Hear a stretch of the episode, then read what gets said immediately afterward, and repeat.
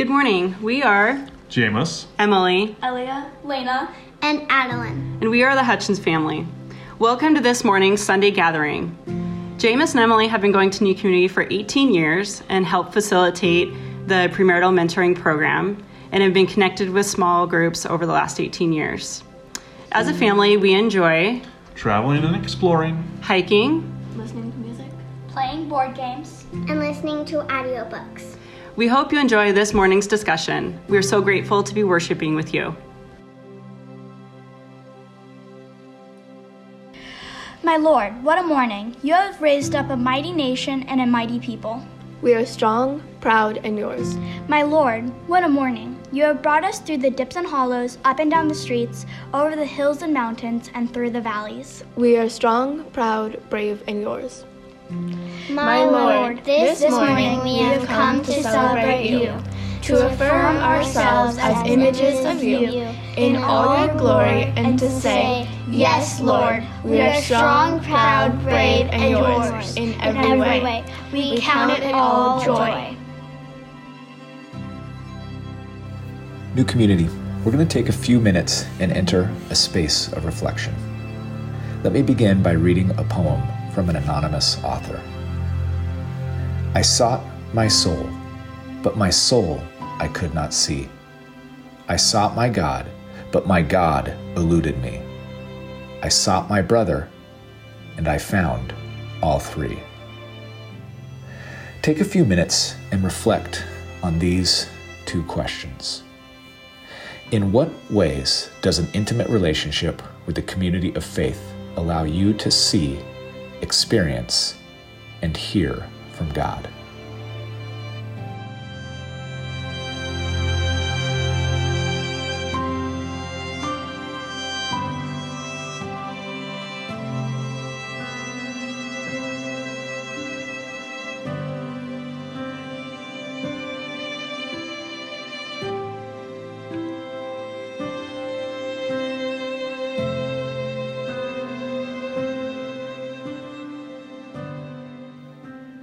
What steps will you take this week to experience God through the other?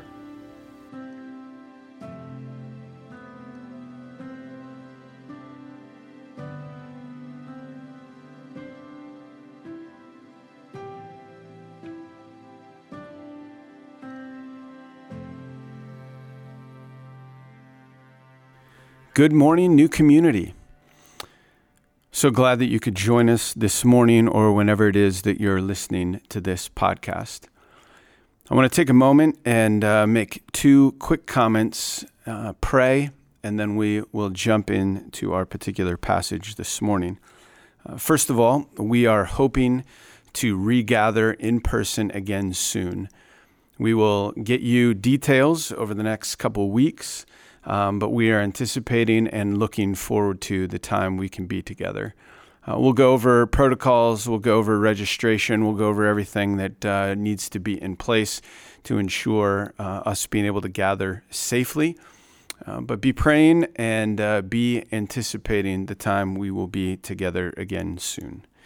Second thing, I want to encourage you to lean into the Lenten season uh, to engage with it, uh, to make this time a time of intentional pursuit of Jesus Christ, uh, to make sure that we are leaving no stone unturned uh, for us to pursue and know and love and interact with and hear from the Spirit.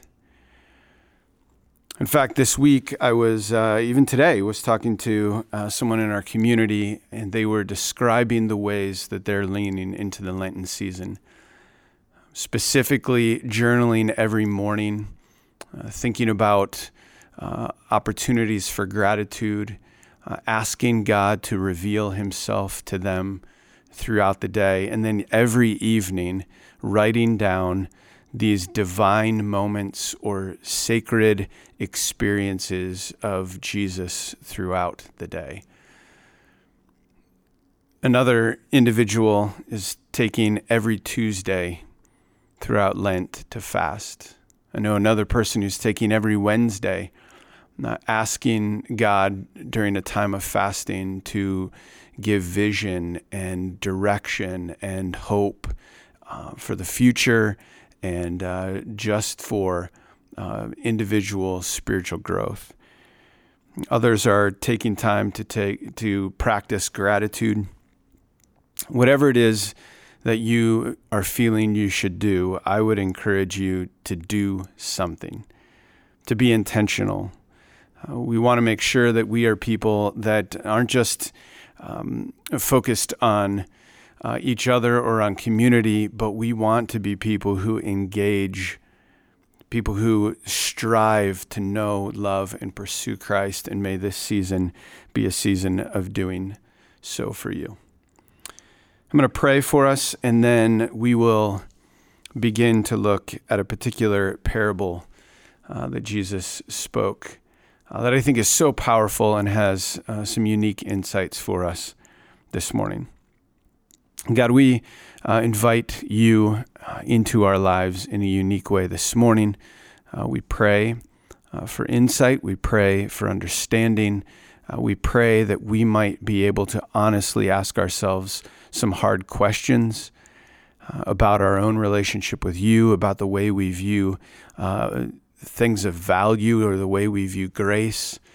Uh, may you uh, speak to us in this moment. Uh, may you open our eyes to see uh, that we might know you more clearly and that we might live into all that you are calling us to be. We ask this in Jesus' name. Amen. I want to this morning create a scenario for you to imagine. Imagine that you just won $1 million, but there's only one catch. You must share your winnings with a complete stranger. Now, you get to decide how the money is split, but the other person can reject the offer. If the offer is rejected, both of you walk away with nothing. You only get one chance. The two of you have never met and will never see each other again. The question is, how much do you offer? Now, before you answer the question, the most logical thing to do would be to offer something like $1,000. If the person refuses it, they get nothing. So logic says that they would accept the offer. The problem is this that these things don't work according to logic. So, before we move on, what would you offer? I want you to think of a number right now. Now, the interesting thing about this experiment is that it's not based on logic, but rather based on value. The individuals in the experiment are looking through the lens of worth or value. This means that a person does not accept the offer based on logic. Also, the person giving the offer does not base it on logic. Everything is based on value. See, your offer speaks to the value of the person you're offering the money to. Your offer also speaks to the value you hold in yourself and what amount is below you or above you to offer. See, if this was the same situation and you were splitting the money with a computer and you were to offer $1,000, the answer is a simple yes.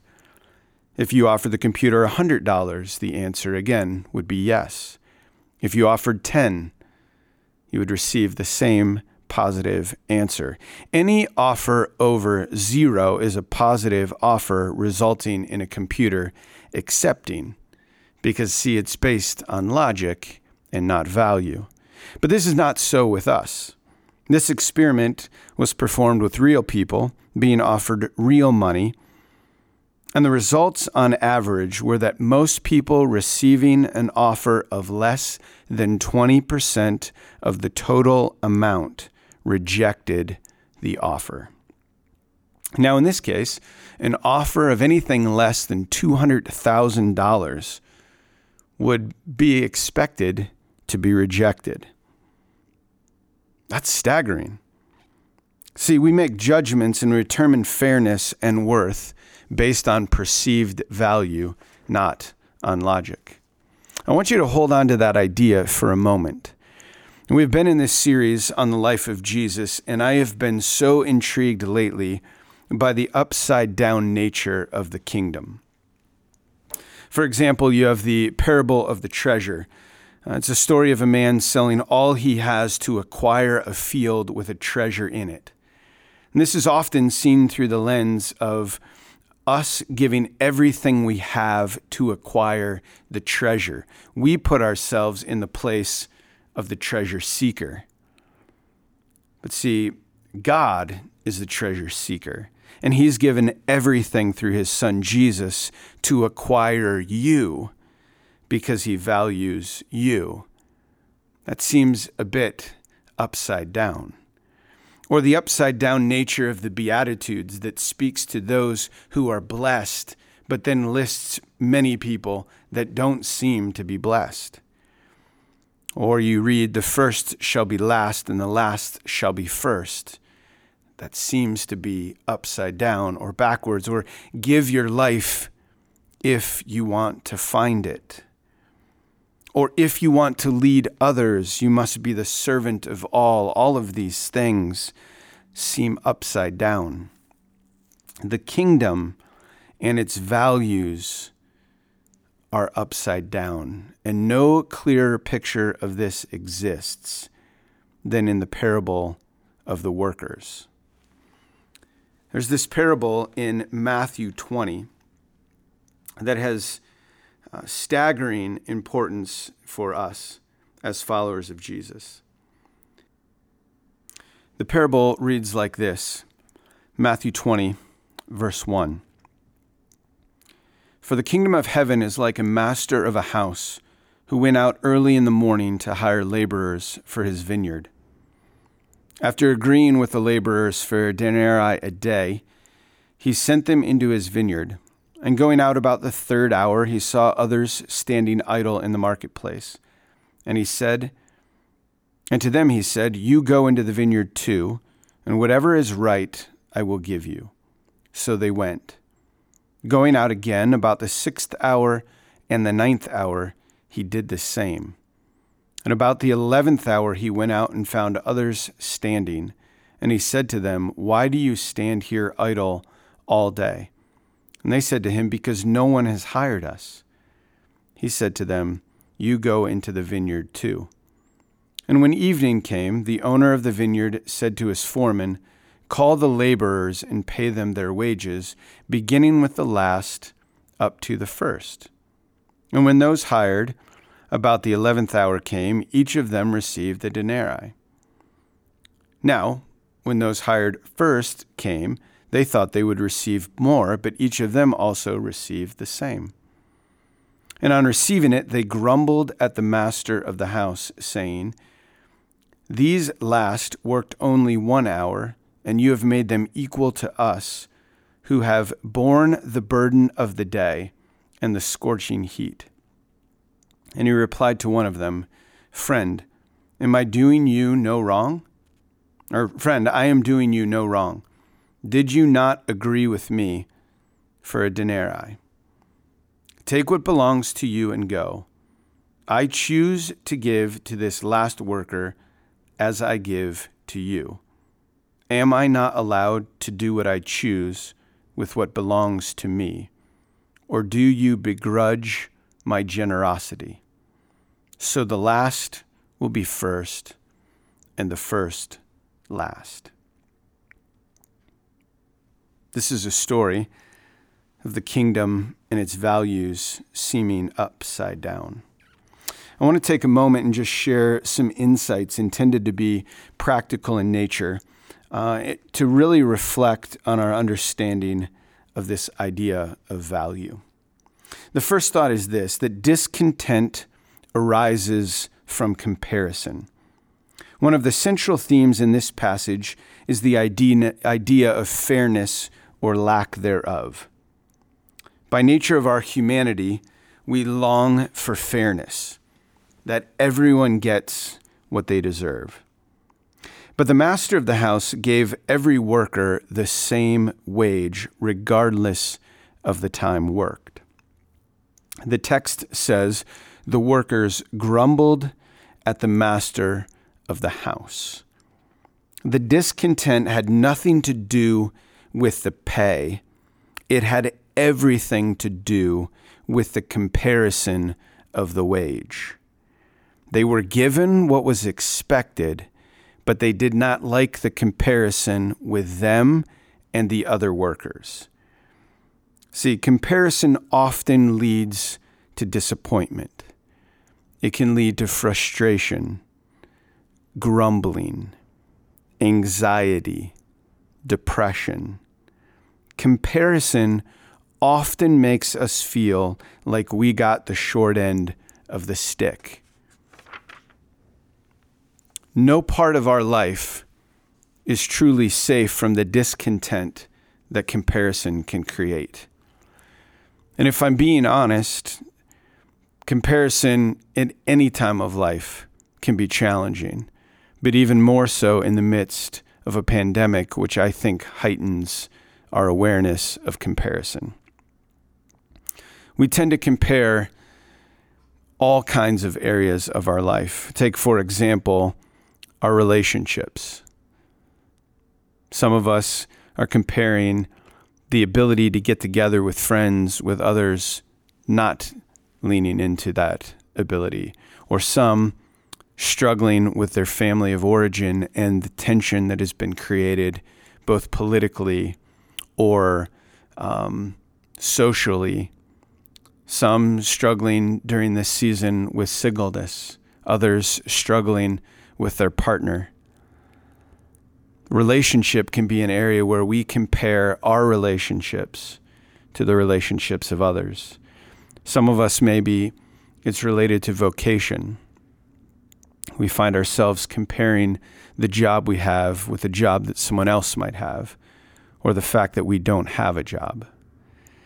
Maybe we have a less desirable job than someone else we're comparing to, or the expectations expected of us are different than the expectations of a coworker.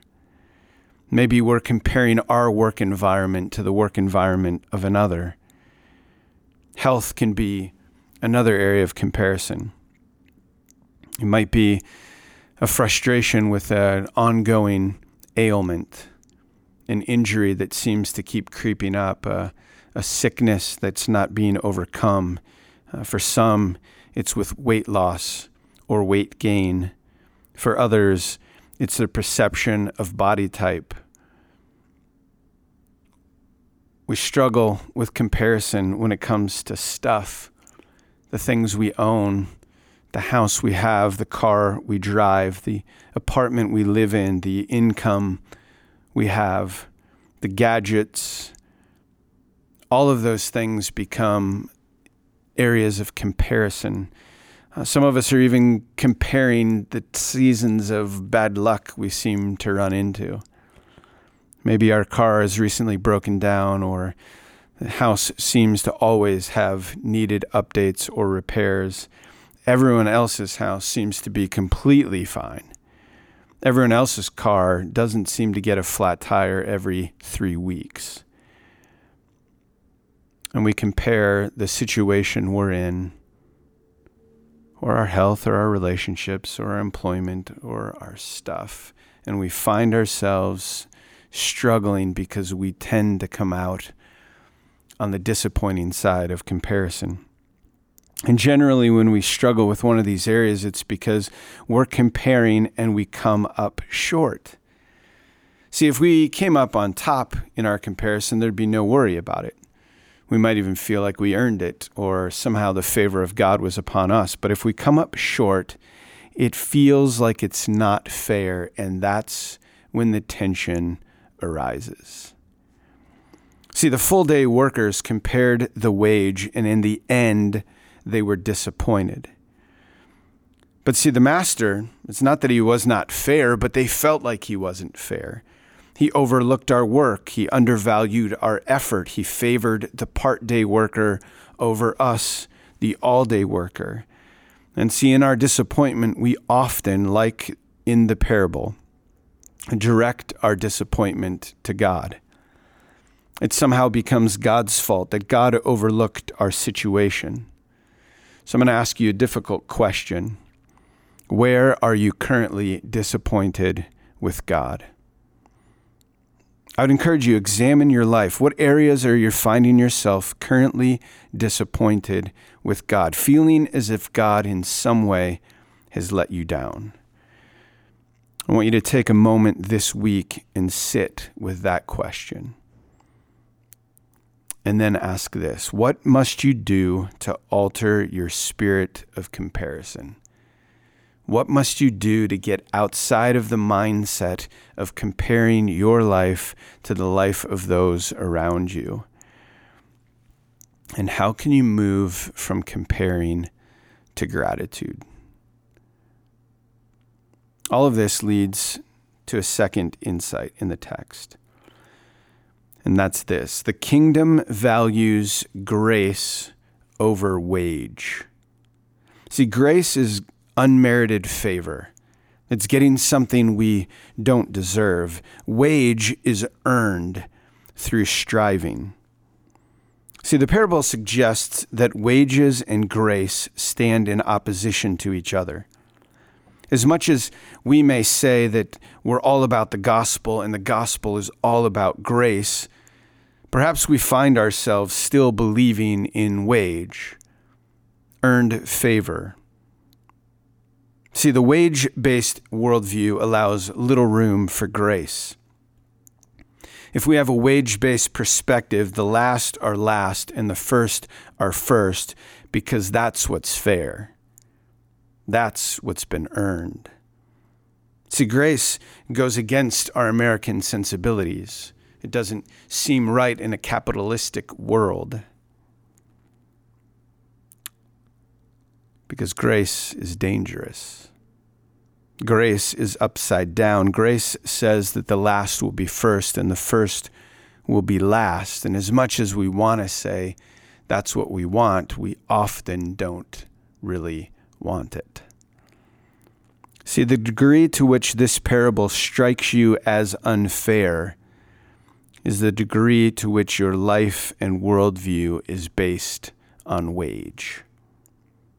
I would bet that there are many of us, if we are honest, who are offended by what Jesus says in these 16 verses. We long for stories of grace, but only up to a certain point. So we wish for grace, but we want grace to have a limit. We want the vineyard owner to be gracious, but not too gracious. An, ex- an extra trip back into town is fine, but not a constant back and forth. The sixth hour, the ninth hour, the eleventh hour. Maybe pay the late day worker a little, but not equal. See, I'm fine when someone gets an extra blessing, but when someone gets something that I think is completely undeserving and an over the top kind of blessing, then maybe I'm not so okay with this idea of grace. This is the tension we feel between a worldview of wage and an understanding of grace. And if we're honest, grace shown to me doesn't seem like that much grace. But grace shown to others feels too extravagant. See, often the grace shown to me doesn't seem that gracious when I'm comparing myself. And I compare myself to someone else that I think needs way more grace than me. See, we all enter into the kingdom and we all enter into a relationship with Jesus based on grace. But I think we quickly move from grace to entitlement. We move from this place where we are amazed at the, the grace of God to moving to a place where we go, Yeah, I belong. I'm in. And you're the one that's on the outside. It was grace for me, but it should probably be, be something you earn. And you should probably work hard to try to earn God's favor.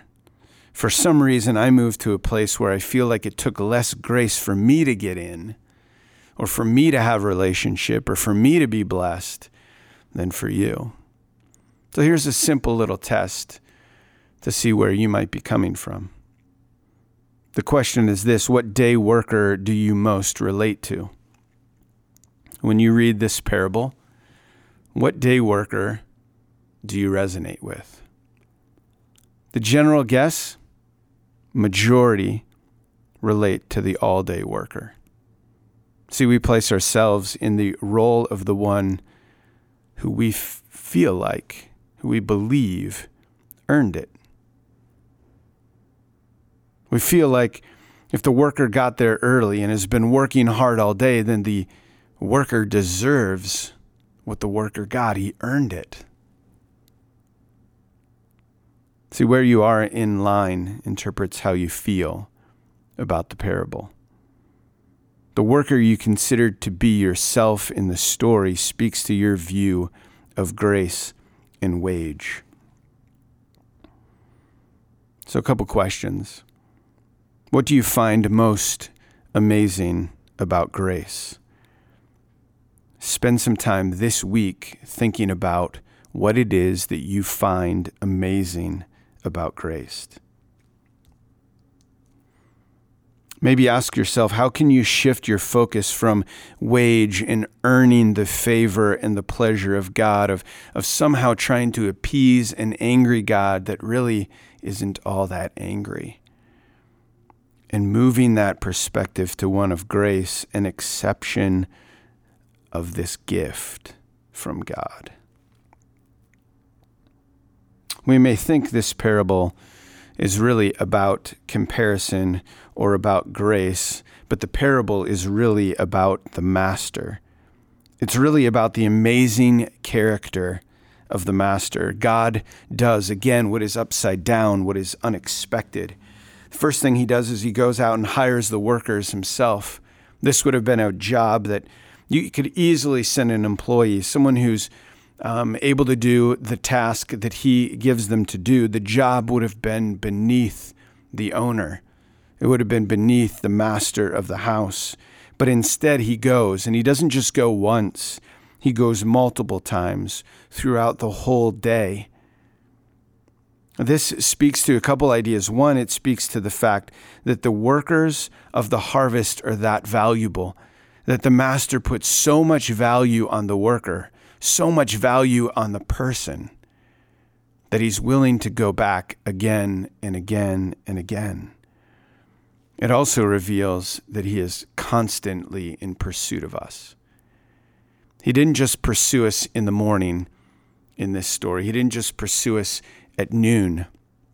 He pursued us again and again and again. And even at the 11th hour, even at the time when work's about to close, when they're about to call it a day, he still is in pursuit of you and I and every one of his children. I think another thing it highlights is that he hires the undesirables. See, the master hires the workers that are still there at the end of the day. In Jesus' time, this would have been those who were weak, those that maybe were disabled, the elderly, perhaps people that are targets of discrimination, such as criminals or people with bad reputation. It might have been those that were most vulnerable or those that were seen as outsiders. They were only willing to hire people that were within the tribe or people that were known rather than outsiders. And the master is the one that hires the overlooked, the undesirable, those that can't provide for themselves. So each time he went back, each time he went back, he wasn't picking the strongest. Maybe those all got picked in the morning. Maybe he wasn't picking the ones with status. He continued to go back till it was those that would have seemed undesirable. And in the end, maybe this story isn't just about quote unquote unfair payments. Maybe what the men are really complaining about is that the master has made them equal to the weak, the disabled, the vulnerable, the outsider, the despised Can you imagine that scene? It isn't just that they all got paid the same, it's that the, the worker that worked for one hour and can't even do any work is getting the same amount of pay as me, the same amount of grace as me. That seems incredibly upside down.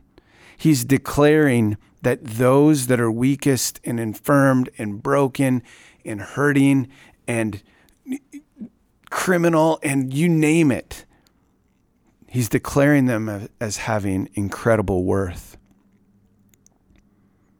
I think we often fail to see the worth that God ascribes to the vulnerable. But God gives the weak value, purpose, meaning. I think a third and final thing that it highlights is that God is crazy generous. The master says that he will be fair to the workers, and he is. He's not just fair, he's extravagant. He says that he will be fair when in fact he's not. He's incredibly generous.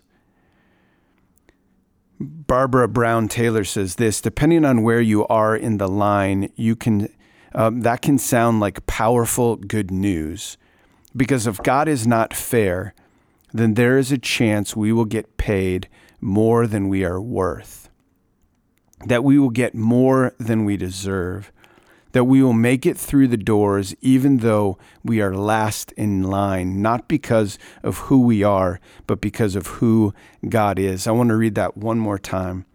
Depending on where you are in line, that can sound like powerful good news. Because if God is not fair, then there is a chance we will get paid more than we are worth that we will get more than we deserve, that we will make it through the doors even though we are last in line, not because of who we are, but because of who God is.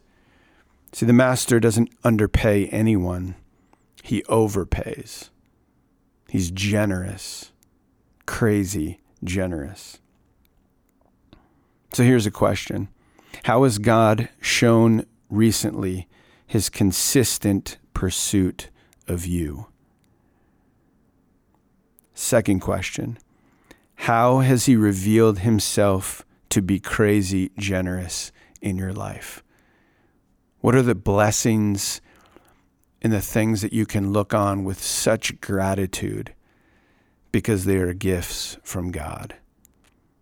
How has God revealed himself to consistently pursue you and how has God revealed himself to be crazy generous to you?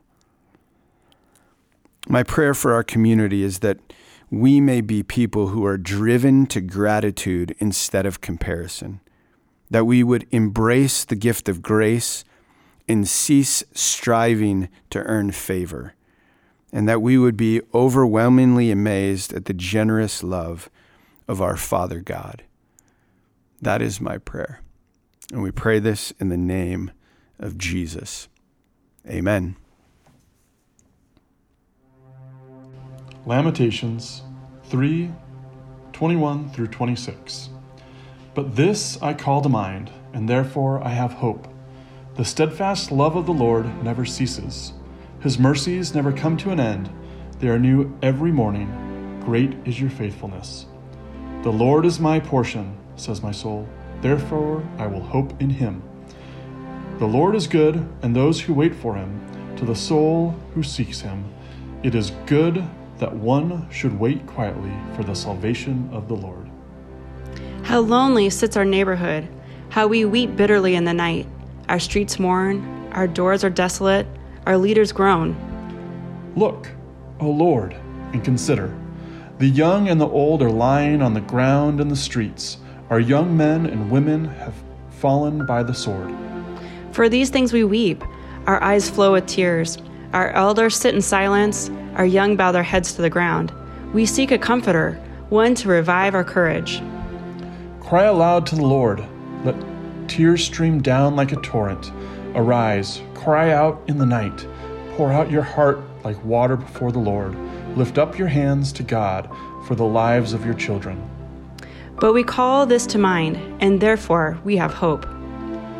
The steadfast love of the Lord never ceases.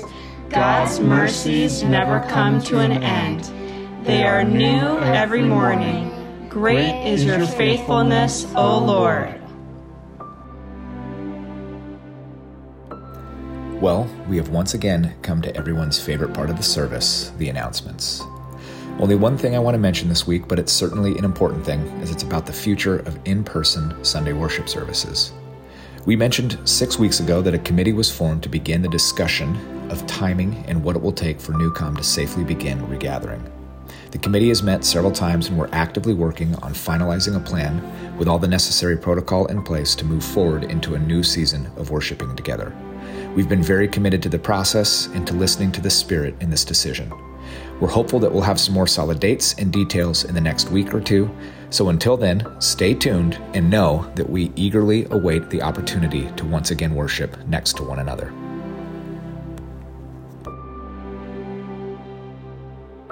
Let us close with this benediction from Isaiah 60, verses 20 through 22.